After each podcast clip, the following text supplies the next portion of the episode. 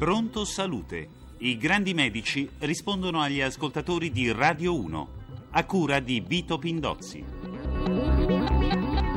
E un buongiorno da Viviana Verbaro e bentornati all'ascolto della nostra trasmissione che oggi si occuperà di tumori dell'apparato digerente. Ne parliamo con Francesco Di Costanzo che è direttore dell'oncologia medica nell'azienda ospedaliera universitaria Careggi di Firenze. Professore, buongiorno. Buongiorno a voi.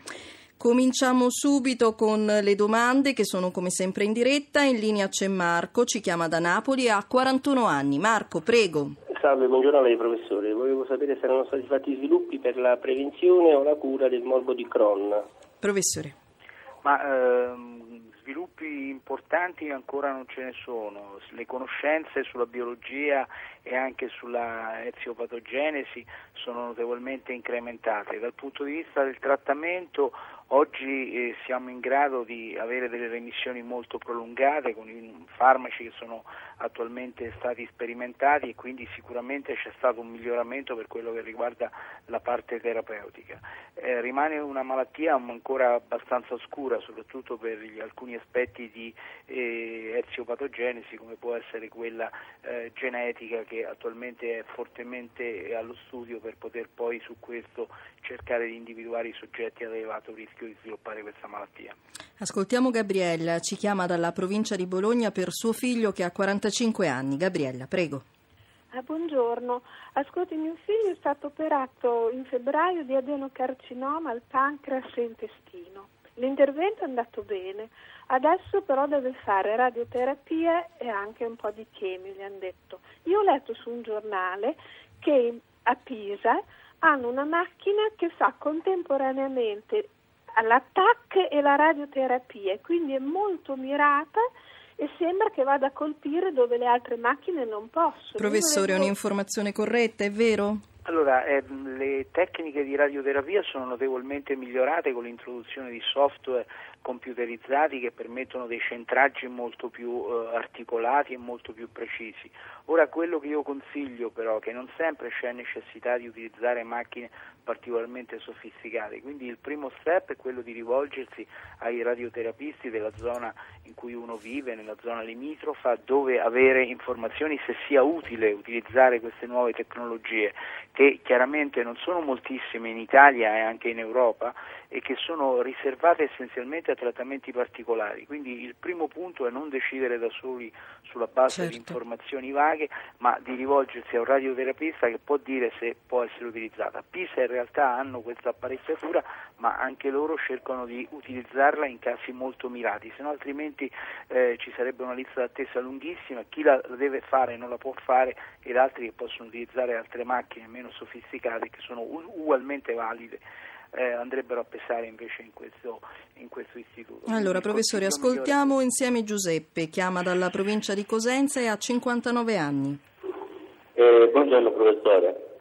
Eh, alla gastroscopia all'antro è risultata gastrite cronica superficiale con iper, eh, ugualmente iperplasia foveolare e metaplasia intestinale. Sì. Mentre la corpo e fondo sono eh, mucosa eutrofica, cardia attivante e la, il duodeno, villi normo conformato intestinali.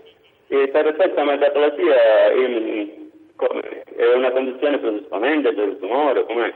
Professore. Beh, la metaplasia è sicuramente una sostituzione delle cellule epiteliali che poi passa attraverso diciamo, una catena che fa atrofia, metaplasia, displasia e poi può evolvere anche nella neoplasia, per cui è una situazione da tenere sotto stretto controllo, bisogna anche controllare che non ci sia eh, di mezzo anche l'elicobacter che può, essere, può aver attivato questo meccanismo, per cui il mio consiglio è tenersi sotto stretto controllo da parte di un gastroenterologo e ripetere eventualmente gli esami nel tempo su indicazione del gastroenterologo per un monitoraggio e chiaramente eh, va aggiunta anche eventualmente una terapia specifica se eh, richiesta e se valutata utile. Carmelo da Caltanissetta, 67 anni, prego. Sì, pronto. Allora io sono Carmelo. Eh, sono stato operato due volte al colon e una terza volta inoperabile. Mi hanno fatto la colostomia permanente. dall'ano mi fuoriesce del muco e sangue. Sono stato operato da oltre sei mesi. Ora pratico, pratico cicli di chemio. Che fare per migliorare la, il mio tenore di vita? E poi inoltre ancora, avendo inoltre il catetere vescicale fisso, ovvero permanente. Professore, un consiglio per Carmelo. Dunque, ehm, il trattamento che sta facendo, da quello che ho potuto capire va bene perché sta facendo un trattamento sistemico che è il trattamento ideale in queste patologie in cui c'è una diffusione di malattia. Ora per quello che riguarda il muco in un soggetto chiaramente che non ha eh, una situazione ormai conclamata come la sua è sempre un sintomo da tenere in considerazione molto importante. Nel caso suo riflette un po' la progressione della malattia perché sicuramente origina da produzione di tipo neoplastico. Ehm, per quello che riguarda il catetere molto probabilmente queste strategie sono state fatte per la complessità della malattia. Mi sembra che globalmente però eh, tutto sia eh, sotto controllo e a questo momento mi sembra da quello che lei dice che la malattia stia andando in remissione, quindi credo che sia utile proseguire il trattamento Su e avere via. molta fiducia in quello che sta già avvenendo. In bocca al lupo. Carmen dalla provincia di Teramo di 63 anni dice di avere sangue vivo nelle feci. Quali controlli deve fare? Le segnala che il padre è morto per un tumore al colon. Se il sangue è rosso vivo consiglio di fare una coloscopia per controllare il colon, è l'esame più utile e importante da fare. Lucia da Cuneo di 62 anni. Lucia, prego. Sì, buongiorno. Ho sentito parlare di un vaccino contro il tumore al colon. Eh, le chiedo di che cosa si tratta e quando può essere somministrato. Professore. Grazie. Non deve pensare che si tratti di un vaccino come siamo abituati, vaccino per malattie infettive o virali. Si tratta di un'immunoterapia, eh, è attualmente allo studio, ci sono stati già altri studi, eh, siamo in una situazione sperimentale, quindi eh, la traduzione è, è un'immunoterapia. Eh, I risultati ancora sono troppo precoci per poterne parlare eh, per tutta la popolazione, solo centri molto attrezzati stanno valutando. Luigi di 64 anni ha chiamato da Benevento per domandare che cos'è il test per il Caparas, dove si pratica e perché. Eh, Il Caparas è un test in cui andiamo a valutare una proteina che rientra in tutto il meccanismo dell'EGFR, che è un meccanismo molto complesso eh, che viene utilizzato per il controllo del carcinoma del colon e anche di altre neoplasie.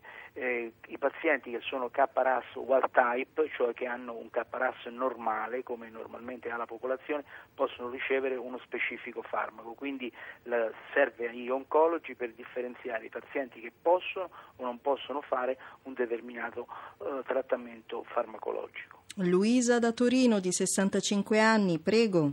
Buongiorno professore. Senti, io vorrei sapere che differenza c'è tra la chemioterapia tradizionale e la terapia con gli anticorpi monoclonali. Professore. Gli anticorpi monoclonali sono mirati verso dei target molto specifici, la chemioterapia possiamo dire in generale eh, era un po' orientata a colpire quasi tutte le cellule in modo indiscriminato. Um, I risultati tuttavia che stiamo ottenendo li otteniamo nella maggior parte dei casi combinando tutte e due, sia la chemioterapia che lei chiama tradizionale con i nuovi farmaci eh, monoclonali. Quindi mh, il passaggio diciamo, è stato relativo. Oggi, soprattutto nel gastrointestinale, dobbiamo utilizzarle tutte e due, quindi non c'è possibilità di utilizzarne solo una.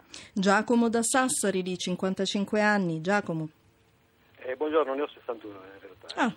Eh, allora, mh, sono sintetico. Da sei anni soffro di un meteorismo intestinale fastidiosissimo. Subito dopo che mangio si forma dall'aria nell'intestino. Il mio medico nell'ordine mi ha fatto fare prima una gastroscopia e c'era l'elicobattere, è stato radicato, confermato da una seconda gastroscopia. Ho fatto due eh, crismi opachi, andavano bene. Un'ecografia ad ome superiore andava bene. Marker tumorali specifici per le- l'apparato digerente negativi.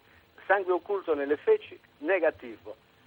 Il 30 dicembre, dietro consiglio di un amico, ho fatto il breath test per eh, intolleranza al lattosio e sono risultato molto intollerante al Allora, Giacomo, cosa Sono può fare mesi, per credo- risolvere il problema? Credo che sia appunto una situazione abbastanza banale, c'è molto probabilmente un'intolleranza al lattosio, il lattosio è contenuto oltre che normalmente nel latte, nei latticini, anche in tutta una serie di alimenti che magari uno mangia senza sapere che lo contengono. Le consiglio di proseguire su questa strada, è un sintomo che vedrà riuscirà a debellare molto rapidamente. Lucia da Pescara, di 57 anni, dice che le sono stati asportati tre piccoli polipi benigni dal colon. Dopo quanti anni deve sottoporsi alla colonoscopia? Eh, minimo di solito richiesto sono tre anni perché in tre anni non può succedere nulla, anche altri polipi che si dovessero fermare, formare non degenerano, per cui tre anni è il minimo, in alcuni casi si consiglia anche cinque. È importante anche se ha avuto familiarità eh, per neoplasie Certo. del colon. Antonino da Roma, di 46 anni. Prego, in linea. Buongiorno, buongiorno professore, volevo sapere da lei i sintomi che causano il tumore all'apparato digerente, quali sono?